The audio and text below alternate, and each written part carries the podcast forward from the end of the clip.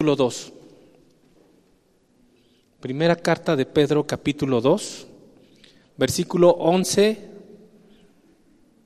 y hasta el 13, las primeras palabras que están ahí en el 13. Vamos, primera de Pedro, capítulo 2, 11. Dice así, vivid como siervos de Dios, dice la reina Valera.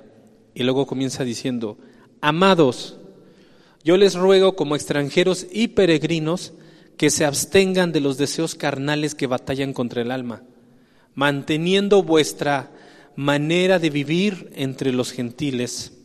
Buena, perdón, manteniendo buena vuestra manera de vivir entre los gentiles, para que en lo que murmuran de vosotros como de malhechores, glorifiquen a Dios en el día de la visitación, al considerar vuestras buenas obras. Y luego en el versículo 13 dice, por causa del Señor, someteos. Hasta ahí me voy a quedar, a la mitad de ese renglón. Por causa del Señor, someteos. Bueno, hermanos, ahorita aquí lo que vamos a ver ya es un tema diferente al que hemos estado viendo en las semanas anteriores. Si ya han venido, se han de acordar que hemos estado viendo, estuvimos viendo las bienaventuranzas como iglesia. Vimos que éramos hijos de un mismo Padre, que éramos familiares espirituales entre nosotros. Vimos que éramos piedras del mismo templo, que es la iglesia.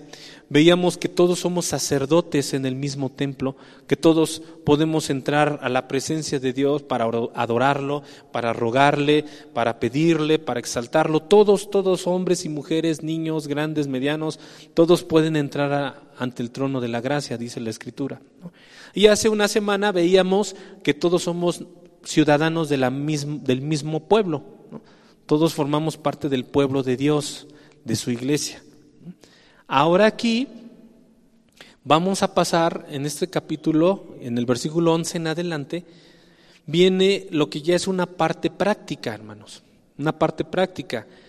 ya hasta lo que vimos hace ocho días era la parte teórica de la primera carta de Pedro la doctrina, los temas más teóricos, más teológicos, digamos, todo fue hasta el versículo 10 que vimos hace ocho días.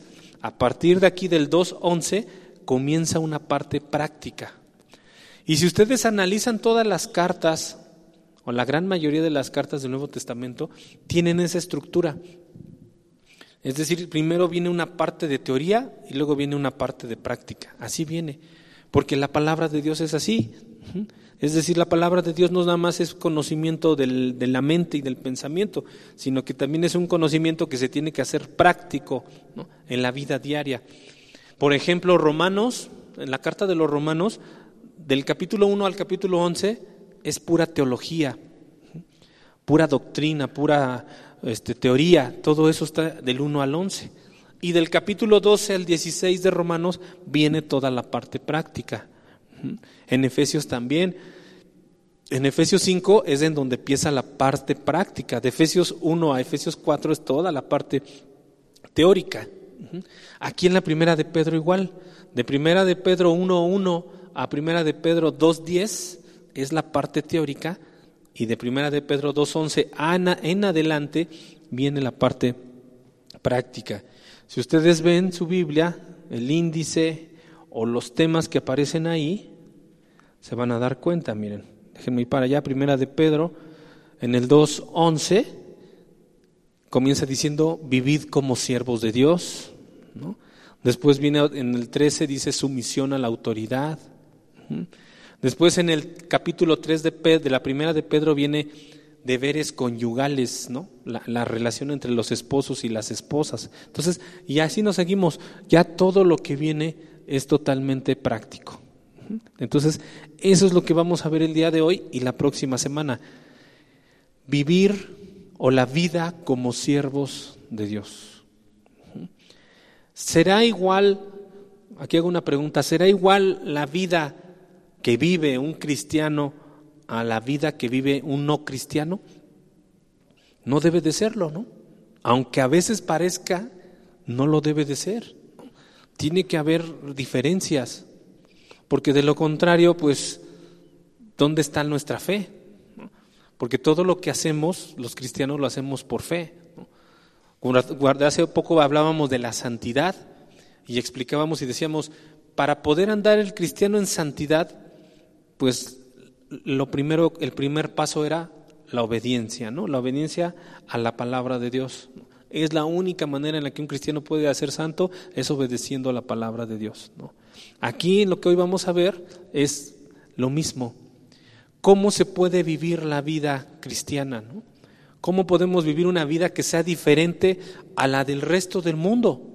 Y no lo digo con, con un fin despectivo, ¿no? Así de, ah, los de allá afuera, este, pecadores, sucios, idólatras. No, no, no, no estamos, sino que estamos llamados, nos acuérdense que estamos llamados a hacer luz, ¿no?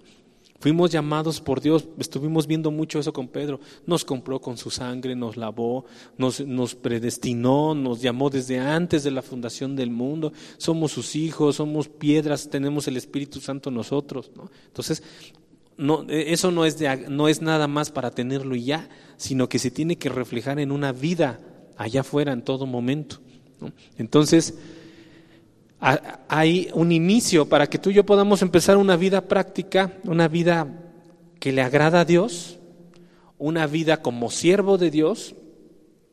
Hay una palabra que es la que vamos a estudiar hoy, que es la que marca la diferencia.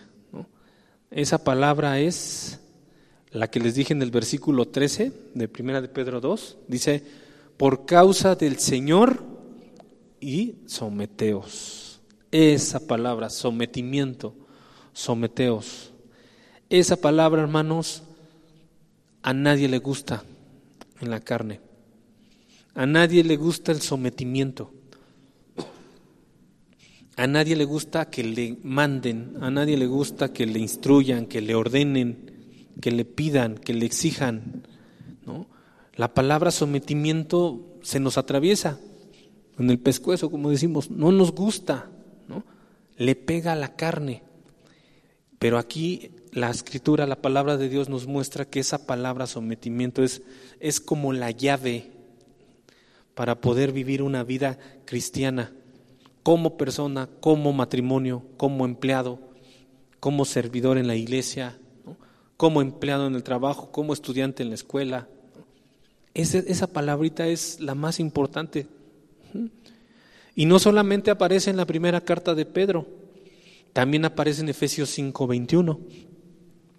Si ustedes leen Efesios 5:21 dice así, someteos unos a otros en el temor de Dios. Someteos unos a otros en el temor de Dios o del Señor. Entonces, ¿Qué querrá decir? ¿Por qué se nos atraviesa en la carne? A nadie le gusta someterse. Desde, acuérdense de, si ustedes hacen memoria, desde que somos niños, desde que tengan, como dicen, desde que tenemos uso de razón, no nos gusta someternos, no nos gustan que nos digan lo que tenemos que hacer, ¿no? ¿O no? Cuando eras niños, vete a bañar. ¿Cuánto pasaba para que te metieras a bañar o no te bañabas, no? Cualquier cosa que te pedían, haz tu tarea a las 3, las 4, las 5, las 8 de la noche, a las 9 la empezabas, ¿no? No te gustaba someterte a la, autoridad cuando ya eras joven, adolescente o más joven ya adulto. Te preguntaban tus papás, ¿a dónde vas? Te, te salías, ¿a dónde vas? Tú no querías decirles a dónde ibas, no te gustaba dar, no te gusta dar este, informes de lo que haces o de lo que dejas de hacer, ¿no? No nos gusta someternos. Entras a un trabajo y te dicen, por favor, haz esto, lleva esto, trae aquello. te, da, te cae gordo tu jefe, te cae gorda tu jefa porque no te gusta que te manden y que te digan lo que tienes que hacer. Entonces, por eso, por eso que el sometimiento es, es, es, algo que no le gusta a la carne, al ser humano, no, a nadie. ¿no? No, no lo digo que ustedes, yo también me incluyo. En la carne a nadie le gusta someterse. Pero nosotros como cristianos tenemos que aprender a ver esta palabra desde otro punto de vista, desde otra perspectiva. Porque cuando entendemos bien la palabra sometimiento, vamos a darnos cuenta de la bendición que trae esto. Porque no es lo mismo el sometimiento en la vida de un cristiano a como el sometimiento lo ve el mundo allá afuera. Hay una enorme diferencia, aunque sea la misma palabra. Y vamos a ver por qué. Para empezar, esa palabra sometimiento o someterse viene del griego jupotazo, jupotazo, con acento en la A, jupotazo, y significa en el griego subordinar, reflexivamente obedecer, estar debajo, sometido, sujeto, sumiso. Eso lo pueden ver en su, los que tienen su concordancia strong, ahí viene eso.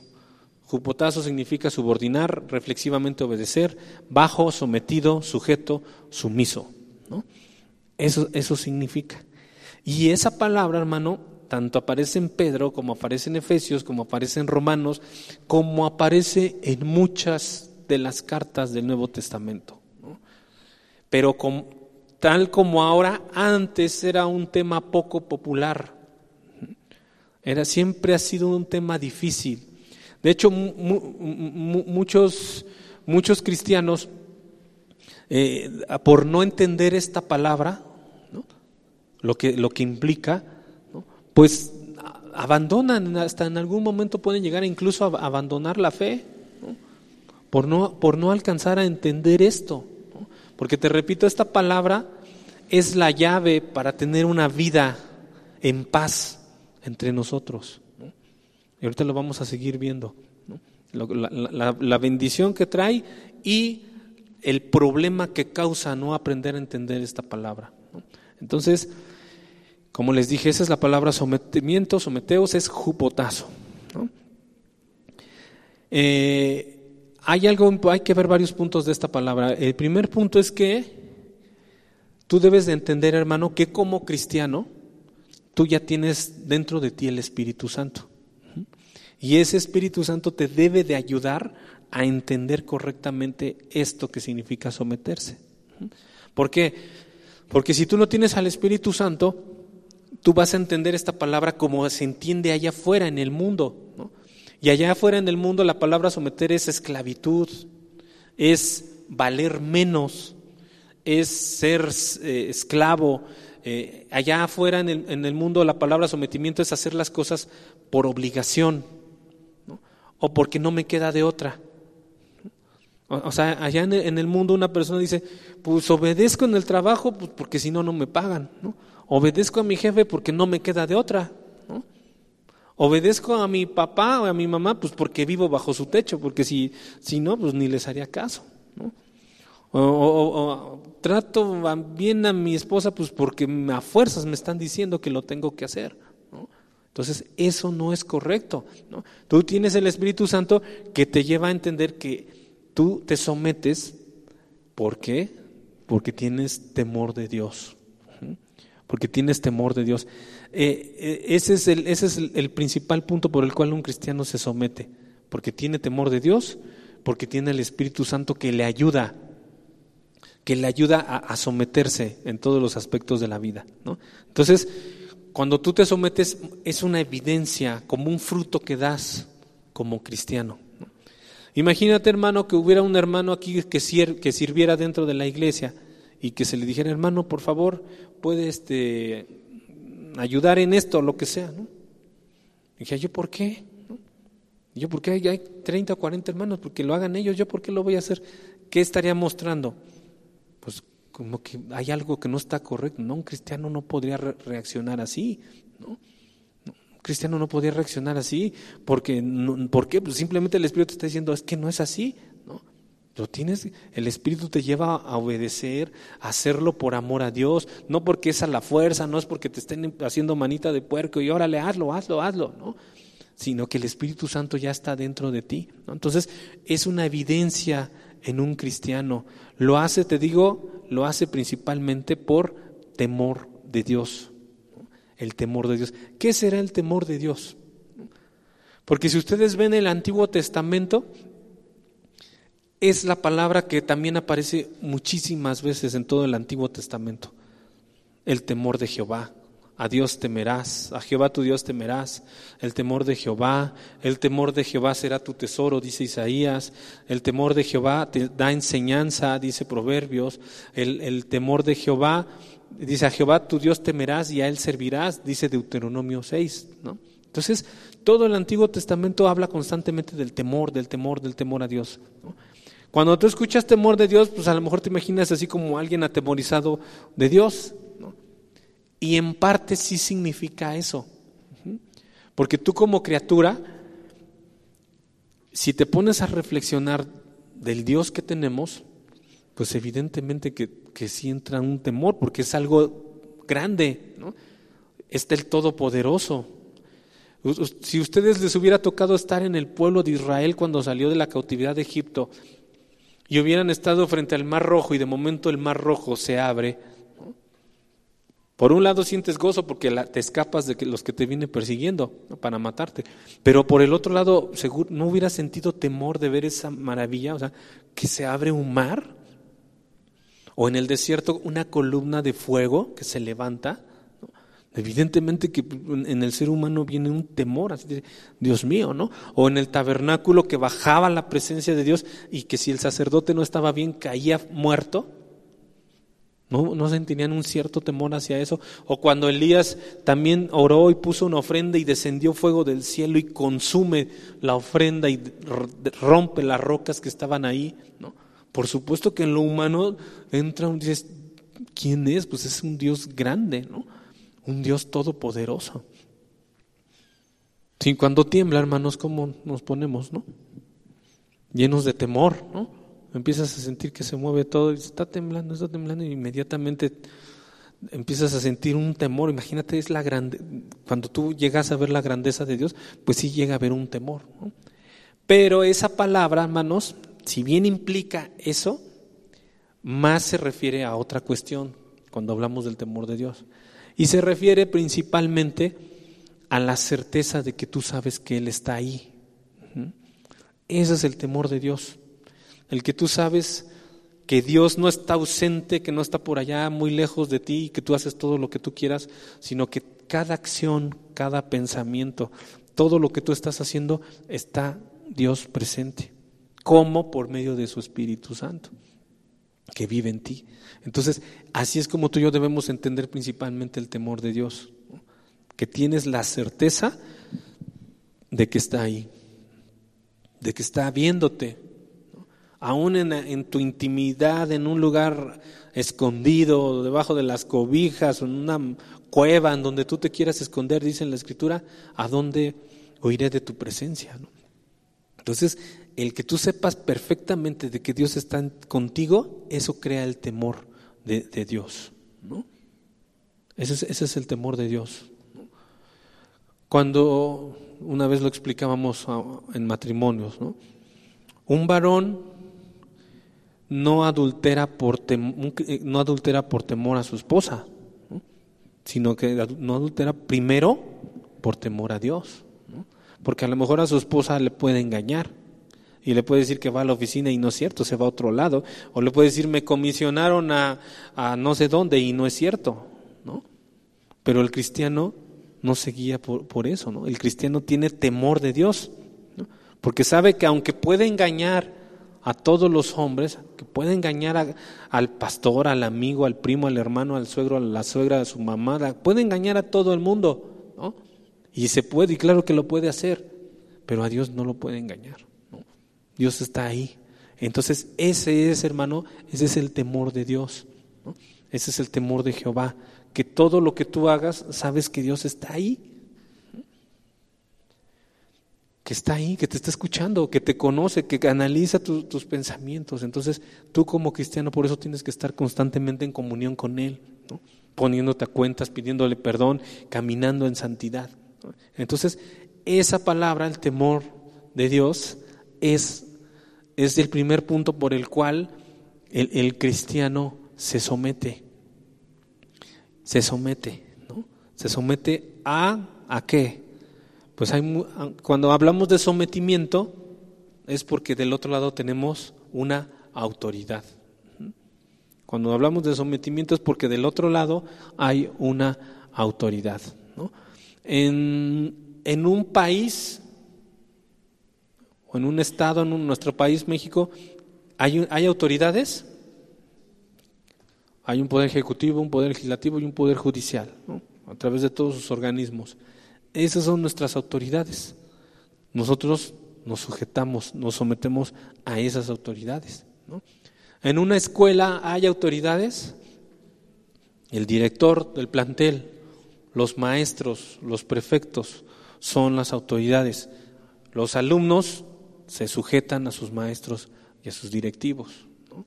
En una casa habrá autoridades.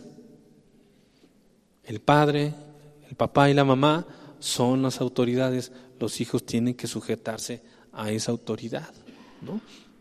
En la iglesia hay autoridades, en todos lados hay autoridades. Entonces, el, sometimiento es sujetarse a esa autoridad. El cristiano no ve el sometimiento como se ve allá afuera. Te repito, se ve, lo ve desde otra perspectiva. Para empezar, para empezar, el cristiano sabe una cosa.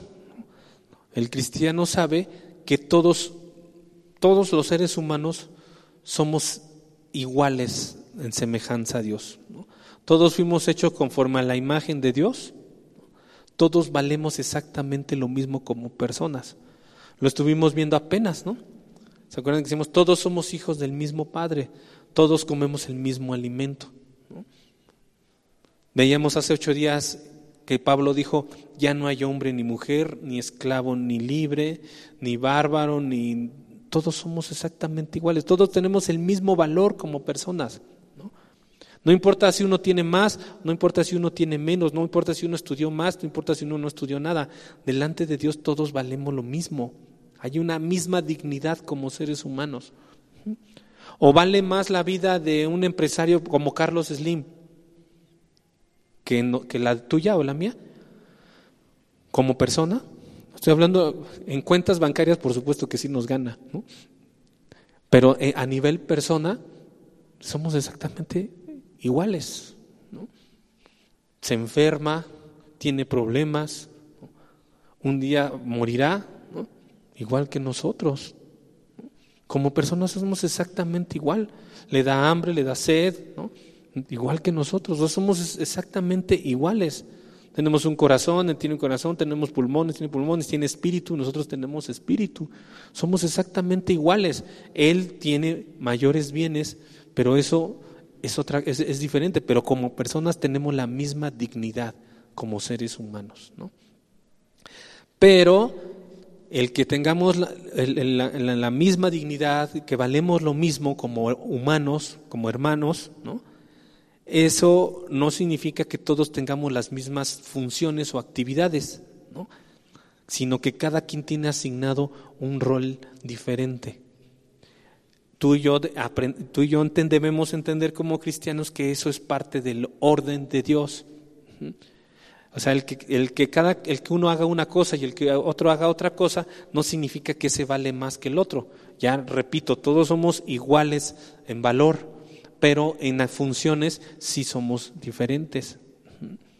Es decir, por ejemplo, aquí dentro de la iglesia hay un pastor en los ministerios, hay un, hay un grupo de alabanza, hay maestros, hay auxiliares de los maestros, hay hermanos sugieres.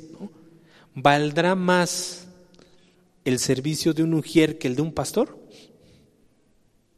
Son diferentes nada más. Mi vida vale lo mismo que la vida de todos los hermanos, pero a mí me toca, por funciones, me toca predicar, llorar por ustedes y preparar, preparar preparar palabra para que ustedes se edifiquen con eso que yo les estoy diciendo. ¿no? Y a los hermanos les toca tener la iglesia lista, preparada para, para que funcione. ¿no? En todo, desde arriba hasta abajo, están al pendiente de, todo. Entonces, son diferentes funciones, pero valemos exactamente lo mismo. ¿no? O sea, debemos de quitar esos, esos pensamientos incorrectos. ¿no? En el mundo allá afuera sí es así. ¿no? Allá afuera sí vale más el que es directivo, el que es, el que es diputado, es, vale como que vale más que los, que los otros. Allá en el mundo puede ser así. Allá todo se mueve de una manera muy diferente. Nosotros los cristianos no. Sabemos que somos iguales, pero cada quien tiene un rol. Hay un pastor que dice estas palabras que les voy a decir. Igualdad en el valor no es identidad de funciones. ¿no? Igualdad en el valor no es identidad de funciones. Igualdad en el valor. O sea, todos valemos igual, somos iguales, pero en funciones somos diferentes. A cada quien le toca lo que le toca hacer. Cada quien tiene su actividad propia. Entonces, si trasladamos esto al hogar, que es en donde estamos el 99, el mayor parte de ahí es donde convivimos, hay un esposo y hay una esposa, un hombre y una mujer. Tienen exactamente el mismo valor delante de Dios, tienen la misma dignidad, eh, valen lo mismo como personas, como seres humanos, pero uno tiene una función y, la, y ella tiene otra función diferente. Pero eso no significa que uno esté por encima del otro. Aunque muchos han querido hacer ver eso, ¿no? Y nos dicen, es que los cristianos que son misóginos y que la mujer la tienen demeritada y que el hombre está por encima, ¿no? No, no, le debe decir, no, no te equivoques, esto no es el Corán, ¿no? No somos musulmanes en donde sí, en donde verdaderamente sí hay una diferencia de valores en el Islam, ¿no? Si ustedes leen el Corán, mejor no lo lean. Pero ahí dice que la mujer vale menos incluso que el ganado. Vale más unas vacas, que, que, que, tu misma esposa, ¿no? Por eso es que ellos se enseñorean de la vida de sus mujeres. Y si un musulmán mata a su esposa, la puede matar sin ningún problema, porque es de su propiedad, ¿no? O sea, allá sí, la mujer está en una condición muy, muy rebajada, pero no, no, no totalmente opuesto a lo que nosotros aprendemos en la Biblia.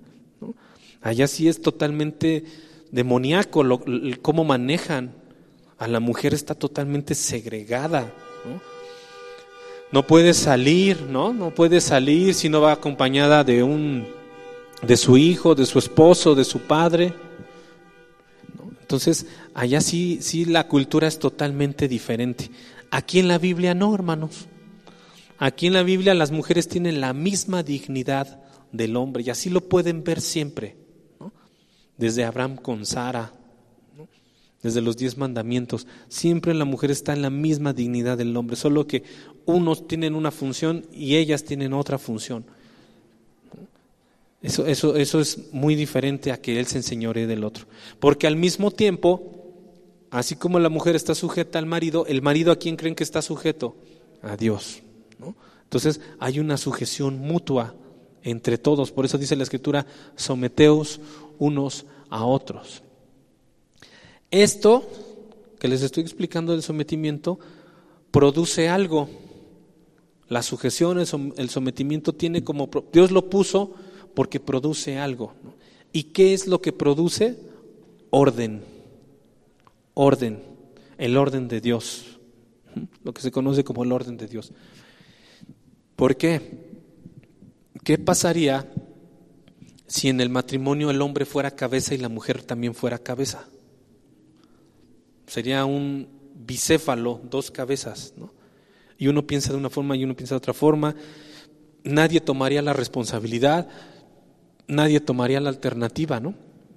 Sería un choque constante. Entre dos cabezas. Él quiere mandar, ella quiere imponerse, él quiere esto y ella quiere esto y empieza el choque, el choque, hasta que explota. Entonces, ¿qué pasa si no, si no hubiera sometimiento? Todo sería un caos. El matrimonio sería un caos. Si no hubiera autoridad y sometimiento en las escuelas, ¿qué pasaría? Pues por ejemplo lo que está pasando ahorita en, la UNAM o en la Facultad de Filosofía de la UNAM, donde los, los varios jóvenes, para saber si sean estudiantes, se están levantando y desconocen la autoridad y cierran la escuela y ponen candados, ¿no? y no dejan entrar a los alumnos y pues se está viendo rebasada la autoridad, ¿no? Que pueden actuar, sí, pero pues, ah, bueno, ya son otras cuestiones políticas, ¿no? Si llegan con la fuerza pública, pues eso puede desencadenar muchos problemas y muchas cosas, ¿no? Pero el, ejemplo que le estoy dando es muy simple. No hay sometimiento, hay problema. Hay problema. Si tú como empleado en un trabajo no te sometes a tu jefe, a tu jefa, a los directivos de donde tú trabajas, ¿qué va a pasar? Un caos, un problema. Si los hijos no se someten a sus padres, ¿qué es lo que causa? Problemas. Por eso en las familias hay tantos problemas.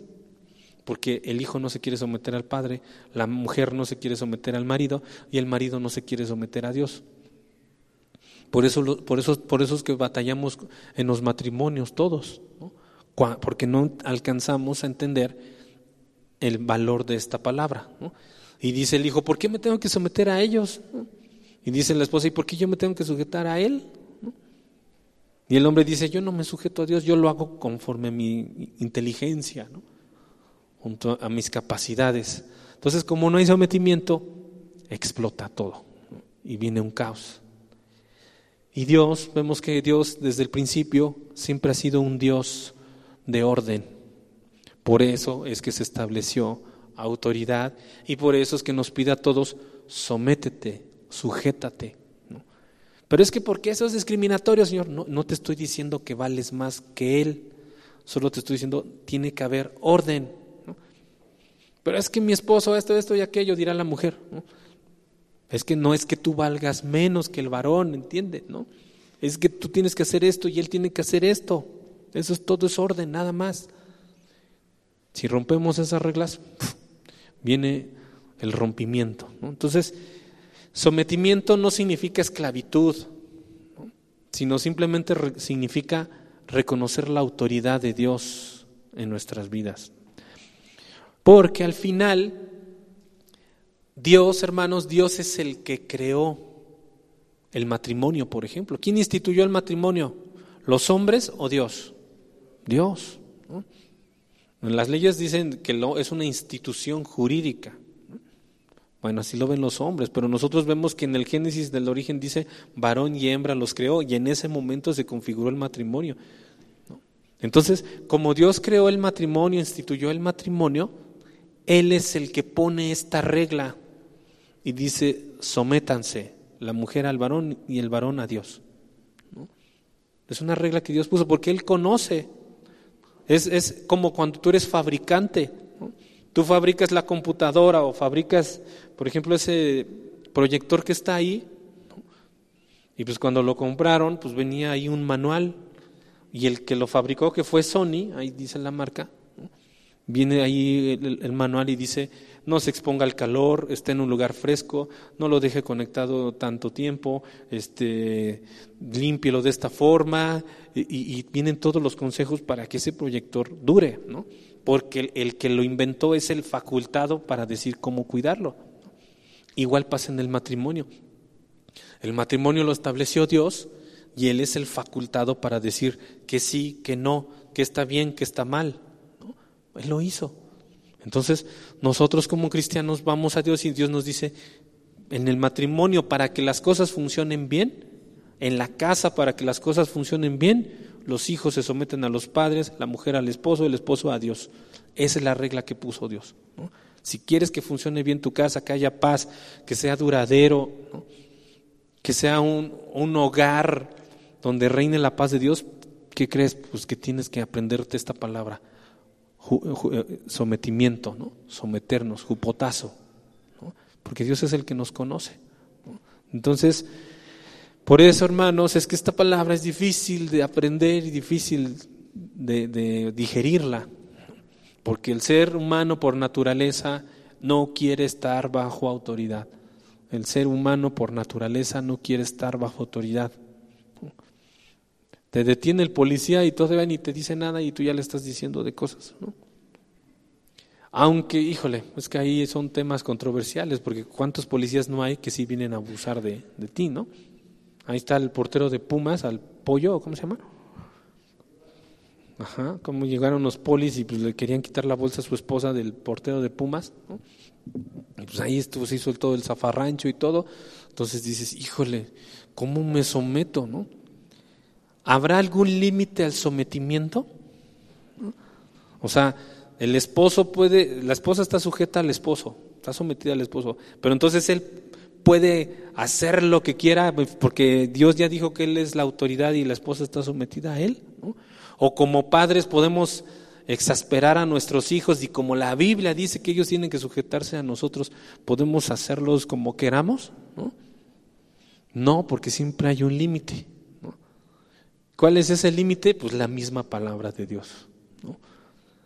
La misma palabra de Dios, porque hay una regla en la Biblia que dice, es preferible hacerle caso a Dios que a los hombres. Entonces, tú vas a tu trabajo y tu jefe o tu, eh, que sea tu jefe te va a decir, por favor, lleve esa bocina al tal domicilio.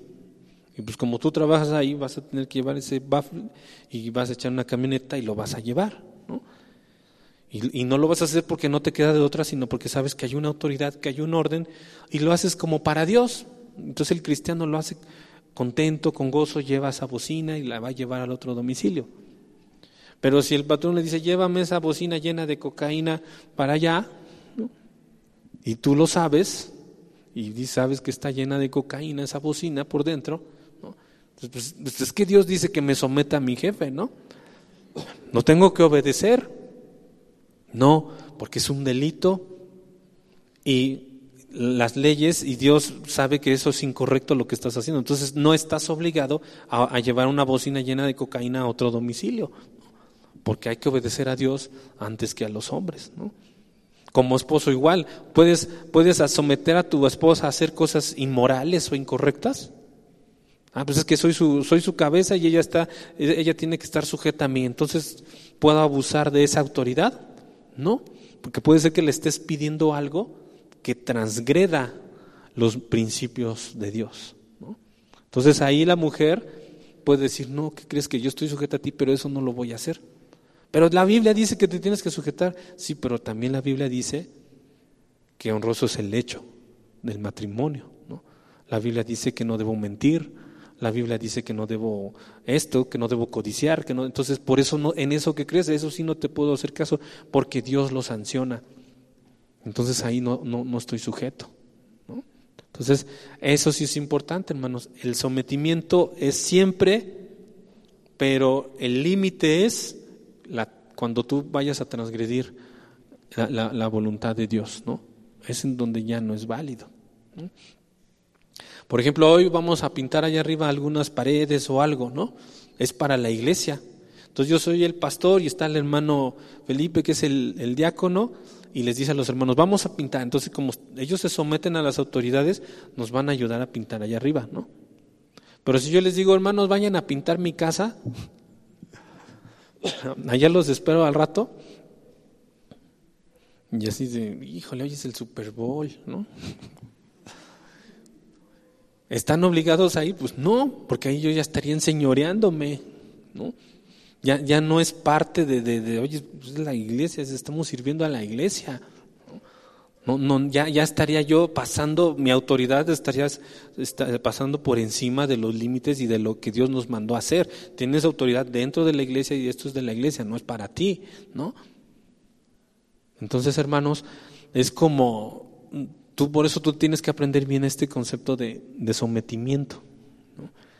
Vamos a ver, entonces les decía que el ser humano por naturaleza no le gusta estar bajo autoridad. Y vamos a ver dos ejemplos. Vamos a Génesis 3, por favor. Génesis 3.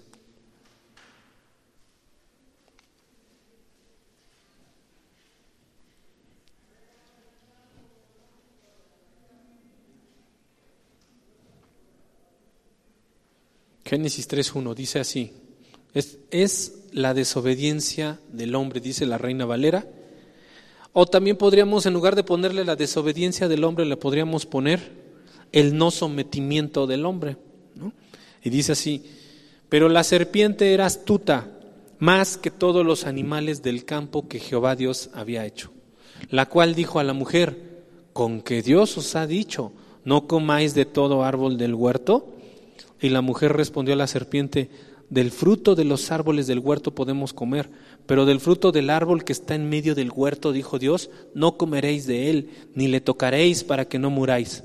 Entonces la serpiente le dijo a la mujer, no moriréis, sino que sabe Dios que el día que comáis de él serán abiertos vuestros ojos y seréis como Dios, sabiendo el bien y el mal.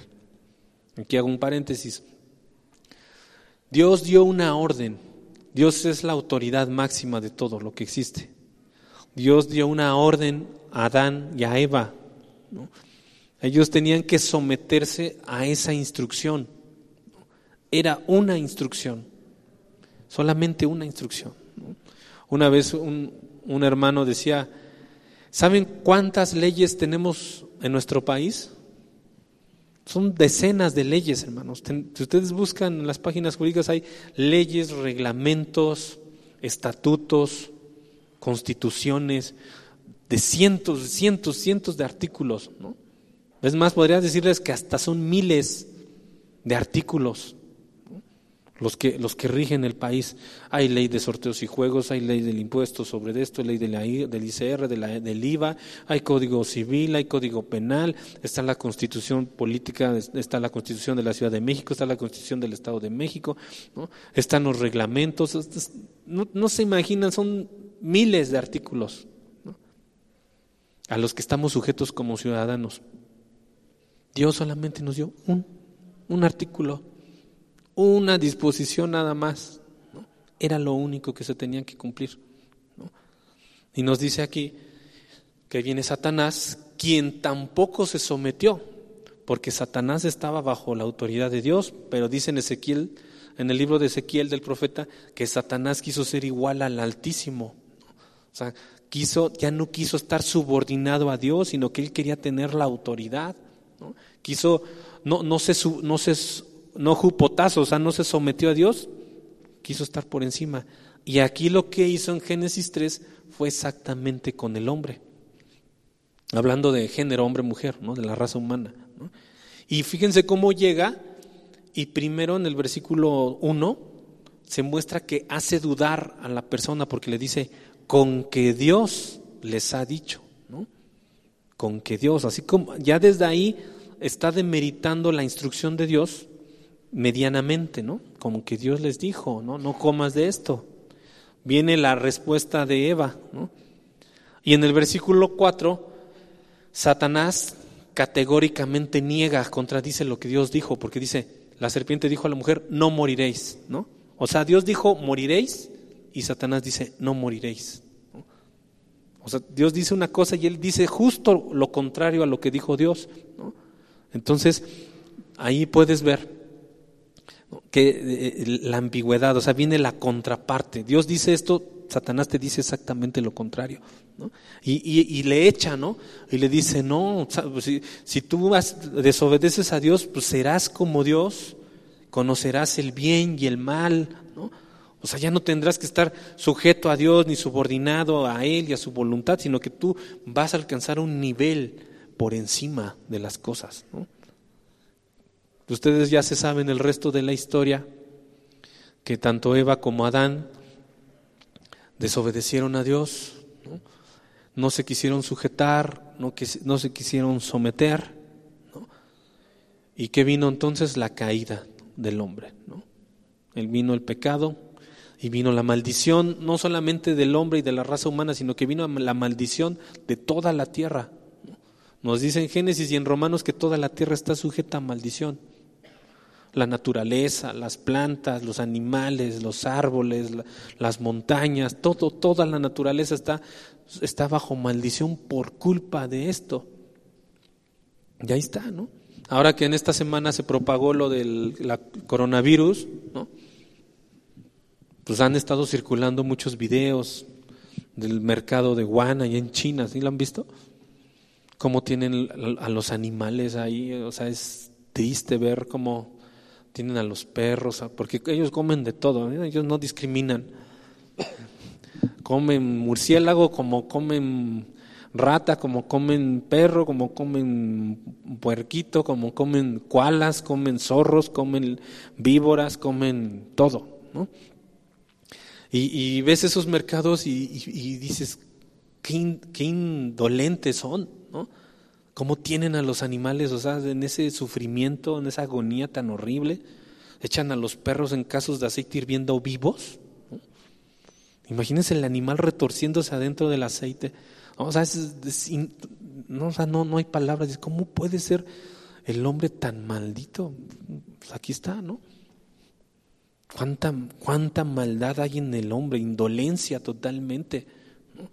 No, no, no, no sienten ninguna misericordia de ver a un ser vivo, a un animalito sufriendo terriblemente, ¿no? Y está feo, hermano, mejor ni los vean, porque van a llorar como yo. Y están en una jaula unos gatitos y agarran, lo jalan del cuello bien feo y no, no, no, no, no. Horrible, ¿no? Todo eso, hermanos, vino por la desobediencia, por la caída, porque el hombre no se quiso someter a Dios. Viene, entonces viene una maldición cuando no hay un sometimiento, viene un caos, viene un desorden, viene pleito, viene contienda cuando no aprendemos a someternos. Este es el origen de todo eso. Ahora vamos a ver otro ejemplo, vamos a Lucas 15, 11. Lucas 15, 11.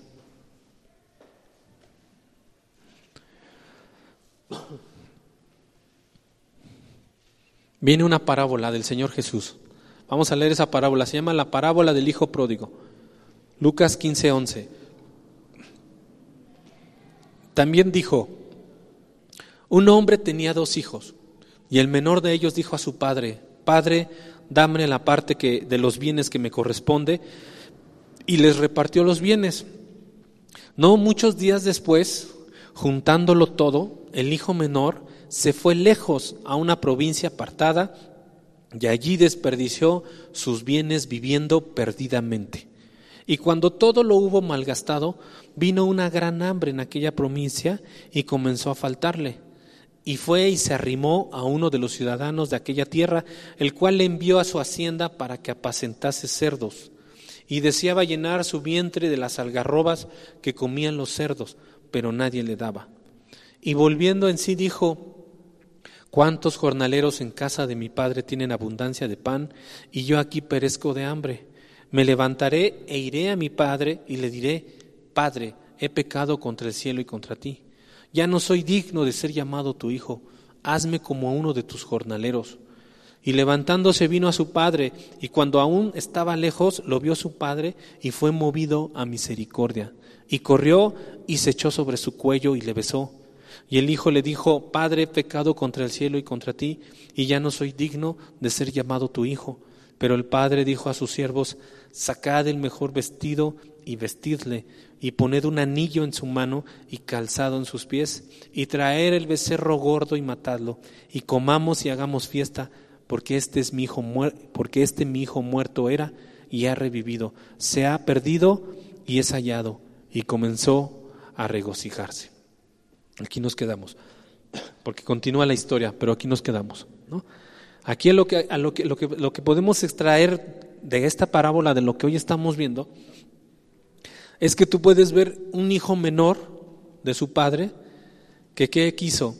No quiso someterse, no quiso sujetarse a su papá.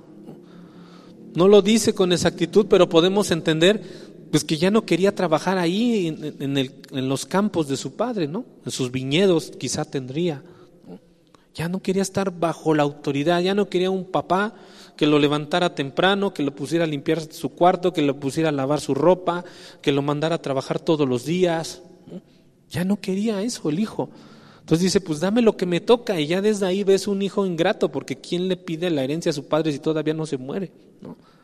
Y el Padre en ese amor y en esa misericordia, quizá para enseñarle, le da lo que le toca. Entonces el hijo menor se va muy independiente, ¿no? Muy, muy maduro, se habrá sentido quizá. Claro, pues con los bienes de su papá, porque pues él no lo trabajó. Y se va y nos dice que pues cayó totalmente, desperdició todo el dinero, se gastó todo. Más adelante de la, la de la parábola se dice que el otro hermano le reclamó y dice, pues este se fue a gastar todo el dinero con rameras y desobedeciendo y todo se lo fue a gastar por allá y todavía lo premias, ¿no? Le dice el hermano mayor a, su papá. ¿Qué vemos aquí entonces, hermanos? Que la falta de sometimiento del hijo pródigo a su padre le trajo bendición o maldición. Maldición. Porque según él quiso ser libre, quiso ya no rendirle cuenta a sus papás, a su padre, y terminó siendo esclavo pero esclavo de sus propias concupiscencias, de sus vicios. ¿no? Se fue a gastar el dinero en, alcohol, en juegos de azar, en lo que haya sido una vida totalmente depravada. Y podemos ver que el que supuestamente se quería ser libre y no estar sometido a algo, terminó esclavizado del pecado. Entonces, cuando no hay sometimiento en la vida, lo que va a venir para ti va a ser eso. Van a venir cosas que no son muy agradables para tu vida. Va a venir disensión, va a venir carestía, va a venir problemas, va a venir falta de esto, falta de aquello, porque no te estás sujetando al orden de Dios. Porque esto, esto del sometimiento no es algo, un capricho que Dios hace, sino que esto del sometimiento es para que haya orden, como vimos, y para que haya bendición. Cuando el hijo pródigo se da cuenta que la falta de sometimiento no le convino, y que, dice, cuando entró en sí, porque llegó, ahí vemos en la parábola que llegó a tal grado este hombre en su pecado, el hijo pródigo, que aún estando entre los cernos, ¿no? entre, entre lo más sucio, y, parecía como un estado de locura. Porque hermanos, cuando el pecado se apodera de una persona, lo lleva a cometer actos ridículos o absurdos, que ya no se da cuenta ya no se da cuenta, ya no está el Espíritu Santo que te está diciendo, está mal, está mal, está mal, ¿no? Aquí Dios en su misericordia, sí, el hombre volvió en sí y voltea y dice, ¿qué estoy haciendo aquí? Aquí, según en mi libertad, fuera del, fuera del sometimiento de mi padre, y se da cuenta que en la casa de su padre, bajo el sometimiento de su padre, es en donde verdaderamente tenía la bendición. Y ahí tenía una vida, y ahí tenía un lecho, un, alimento, trabajo. Entonces, el sometimiento, hermanos, lejos de que el cristiano lo vea como algo feo, el sometimiento lo debes de ver como algo que te trae bendición. Cuando la mujer se somete a su esposo, ¿cuál es la bendición que, que viene? Un hogar. ¿Qué es lo que todos queremos? O el 99.9%. Todos anhelamos tener un hogar en paz. Todos quisiéramos tener los varones a su esposa, las mujeres a su esposo, con sus hijos y estar en paz y vivir de la mejor manera. Cuando hay sometimiento, esa es la bendición que viene. Cuando los hijos solteros que todavía no se casan se someten a sus padres, ¿cuál es la bendición que viene? Eso, un hogar en paz, una familia en armonía, un, lugar agradable para vivir, un lugar donde te gusta estar con tus papás, en tu casa, con tus hermanos, ¿no? Pero cuando el hijo no se quiere someter a los padres, ¿qué es lo que viene? La contienda, la disensión, el pleito, los gritos, el me voy, el regreso, y él se va, y cuando se va, pues en la mayoría de los casos pasa esto, como en el hijo pródigo, ¿no? No hay ninguna bendición para su vida, porque ¿a dónde termina? Terminan queriendo ser libres, terminan esclavos de sus propios pecados, de sus propias concupiscencias. Entonces, hermanos, por eso es que tú y yo entendemos, debemos entender la palabra sometimiento desde un punto de vista muy diferente, porque nos trae bendición, nos trae totalmente lo que quisiéramos, ¿no? Actualmente yo sé que hay, en el mundo ya hay muchas formas de ver la vida. Muchos ya no quieren casarse, muchos ya no quieren tener hijos. ¿no? no sé si han leído, sobre todo, por ejemplo, en Europa, la cultura, la idiosincrasia de allá, pues se casan y dicen sin hijos, porque así, sin hijos, pues nuestros sueldos los sumamos, son dos sueldos y pues podemos viajar, podemos tener, comprar, ¿no? Y, ya hay muchas otras formas de, pensamiento actualmente. El mundo se está transformando, se está alejando del, del origen de para cuál existieron las cosas. Dios estableció así, hombre, mujer, los hijos, el trabajo. Pero el mundo se quiere, se quiere alejar de todo eso. Lo, triste es que cuando pasan esas cosas, al final de cuentas, esos que se alejan, al final añoran añoran dentro de sus corazones tener eso. Yo me preguntaba una vez, ¿por, qué, ¿por qué las personas homosexuales se quieren casar a fuerzas, ¿no? O sea, dos hombres o dos mujeres quieren hacer vida en común. Sabemos que la Biblia condena eso, ¿no? pero lo quieren hacer. ¿no? Pero ¿por qué añoran forzosamente el título de matrimonio? ¿no? O sea, si ya están viviendo juntos, ya están haciendo sus vidas como ellos quieren, pero al final está ese, eso que traen y dicen, no, es que esto tiene que ser ante la ley. Es que tiene que haber un acta donde diga su nombre y mi nombre y, derechos y obligaciones, ¿no? ¿Por qué? Porque al final la conciencia los está llevando a que las cosas se tienen que hacer correctamente, ¿no? Y después viene, tenemos que, adoptar niños, ¿no? No, espérate, un hombre y un hombre no pueden adoptar a un niño, es, contra natura, conforme a los principios bíblicos, es varón y hembra. No, pero ellos lo, lo, a fuerzas lo quieren hacer, ¿por qué? ¿No? Entonces, todos los que, en su rebelión se van o quieren estar contra los principios de Dios, en el fondo, en el fondo también añoran eso. Por eso lo tuercen para tenerlo, pero a su manera, hacerlo, pero a su manera, ¿no? y no conforme a los principios de Dios. Entonces, hermanos,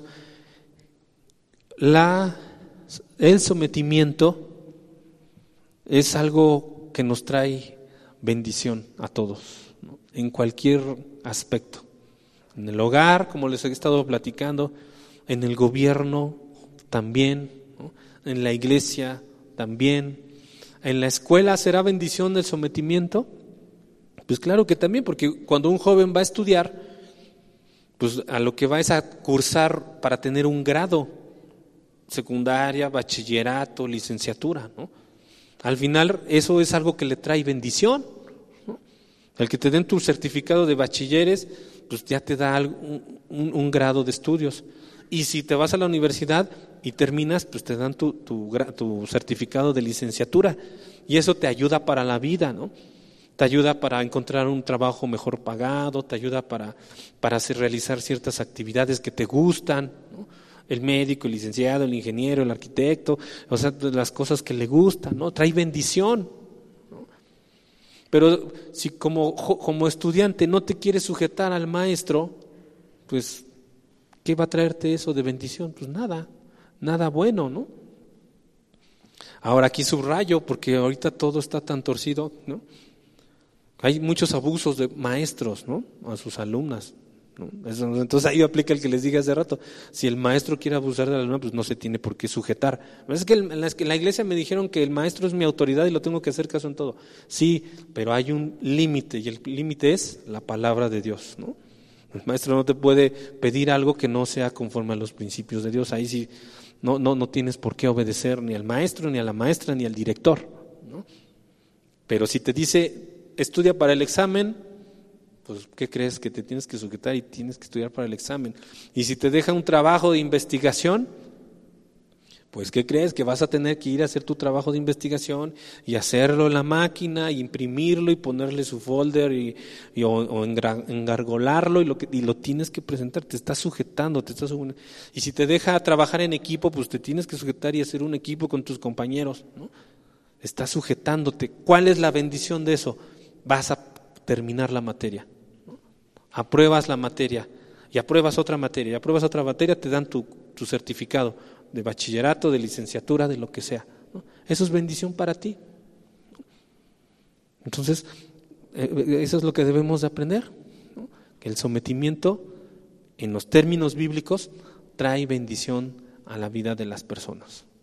Si no te sometes, viene la, el caos, la destrucción, los problemas. Entonces, eso es lo que empezamos a ver. Ahora, si le, regresamos ahí en nuestra primera carta de Pedro 2, 11, y, veas, y vean algo importante aquí. Amados, dice el versículo 11, yo les ruego como extranjeros y peregrinos ¿Por qué nos dirá que somos extranjeros y, después dice que somos peregrinos? Hace ocho días veíamos que todos somos del mismo pueblo, que de la misma nación, y ahora nos está diciendo que somos extranjeros. Bueno, no hay ninguna contradicción, al contrario. Somos ciudadanos, decíamos hace ocho días, somos ciudadanos del reino. En lo humano somos mexicanos, en lo espiritual somos ciudadanos de Dios, del reino de Dios. Entonces, cuando aquí dice extranjero, se refiere precisamente a eso, que tú y yo, pues estamos en este mundo, pero no pertenecemos a este mundo. Vivimos en México, viven en el Estado de México, en la Ciudad de México, pero espiritualmente pertenecemos al reino de Dios. Y aparte de extranjeros, da otro término aquí, peregrino. ¿Qué es una persona peregrina? Pues que solamente está de paso, eso significa un peregrino.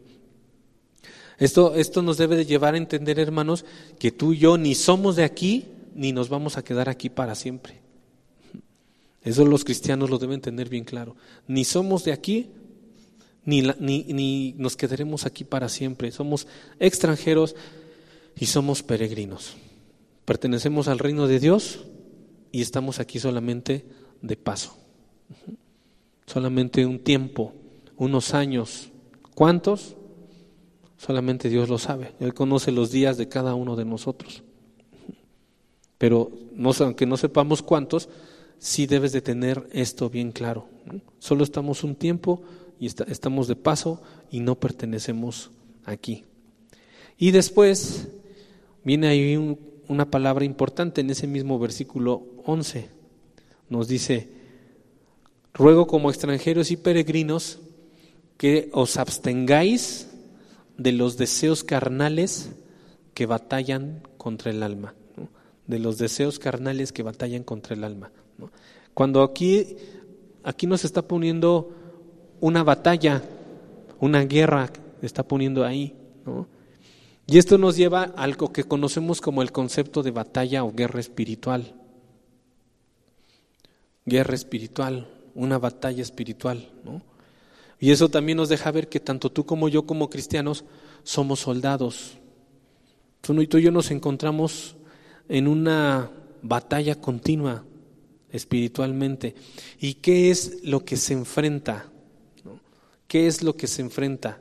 El alma o el espíritu y la carne. Tú y yo como seres humanos estamos conformados por esas dos cosas. Parece que me vas a decir, no, tengo sangre, tengo riñón, tengo pulmón, tengo corazón, esos no son nuestros elementos, pero en esencia tú y yo nos, nos resumimos en dos cosas, carne y espíritu. Eso eres tú y yo. Cuando lean Génesis se van a dar cuenta que Dios tomó del polvo de la tierra, del barro, hizo al hombre. ¿No? Esto ha dado pauta incluso como a burla de la ciencia y todo. Hay como un hombre ahí como muñequito de plastilina, ¿no? Dios lo estuvo, lo estuvo haciendo, ¿no? Pero si tú profundizas más, cuando dice que creó al hombre de la tierra, pues, ¿ustedes saben de qué está conformada la tierra? En la tierra está lleno de elementos químicos. En la tierra hay zinc, hay calcio, hay fósforo, hay potasio. Hay, o sea, la tierra está llena de elementos. ¿Se acuerdan de la tabla periódica de los elementos que te hicieron aprenderte en la secundaria? Pues todos esos elementos están en la tierra y se han seguido encontrando otros elementos. Y de todos esos elementos, hay, todos están en la tierra y tú y yo estamos formados por esos elementos. Somos orgánicos. Entonces, ¿tus huesos de qué están hechos? De calcio. Hay fósforo, hay zinc en tu cuerpo.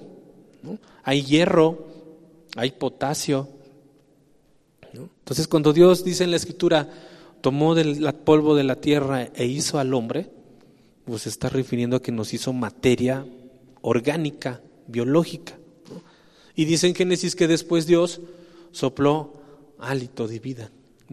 Y ahí es donde el Espíritu entra en nosotros y nos hizo, y dicen que en el Génesis y fuimos hechos seres vivientes. Entonces tú, hermano, siempre acuérdate, tú eres carne y espíritu. En ti hay esos dos, carne y espíritu. Obviamente que en, tu carne, en lo que es carne, pues entran todos tus elementos como tal, y eso es lo que eres tú. Y aquí el apóstol Pedro nos está diciendo que la carne y el espíritu siempre están en una batalla. Siempre están confrontándose uno con otro. Vamos a leer un versículo, vamos a Romanos 8, 1 al 4, por favor. Romanos 8, 1 al 4. Dice así. Romanos 8, 1 al 4. Ahora pues ninguna condenación hay para los que están en Cristo Jesús, los que no andan conforme a la carne, sino conforme al Espíritu. Porque la ley del Espíritu de vida en Cristo Jesús me ha librado de la ley del pecado y de la muerte. Porque lo que era imposible para la ley, por cuanto era débil por la carne, Dios, enviando a su Hijo en semejanza de carne de pecado, y a causa del pecado, condenó al pecado en la carne para que la justicia de la ley se cumpliese en nosotros, que no andamos conforme a la carne, sino conforme al Espíritu. Entonces, aquí me quedo. Estos cuatro versículos, hay dos palabras que aparecen mucho, carne, espíritu, carne, espíritu. Aquí aparece la palabra carne, una, dos, tres, cuatro, cinco veces en estos cuatro versículos, y la palabra espíritu aparece cuatro veces. Entonces, Hermanos, esta es la parte que nos está tratando de explicar aquí el apóstol Pedro. ¿no? Tú y yo estamos librando constantemente una batalla entre la carne y el espíritu.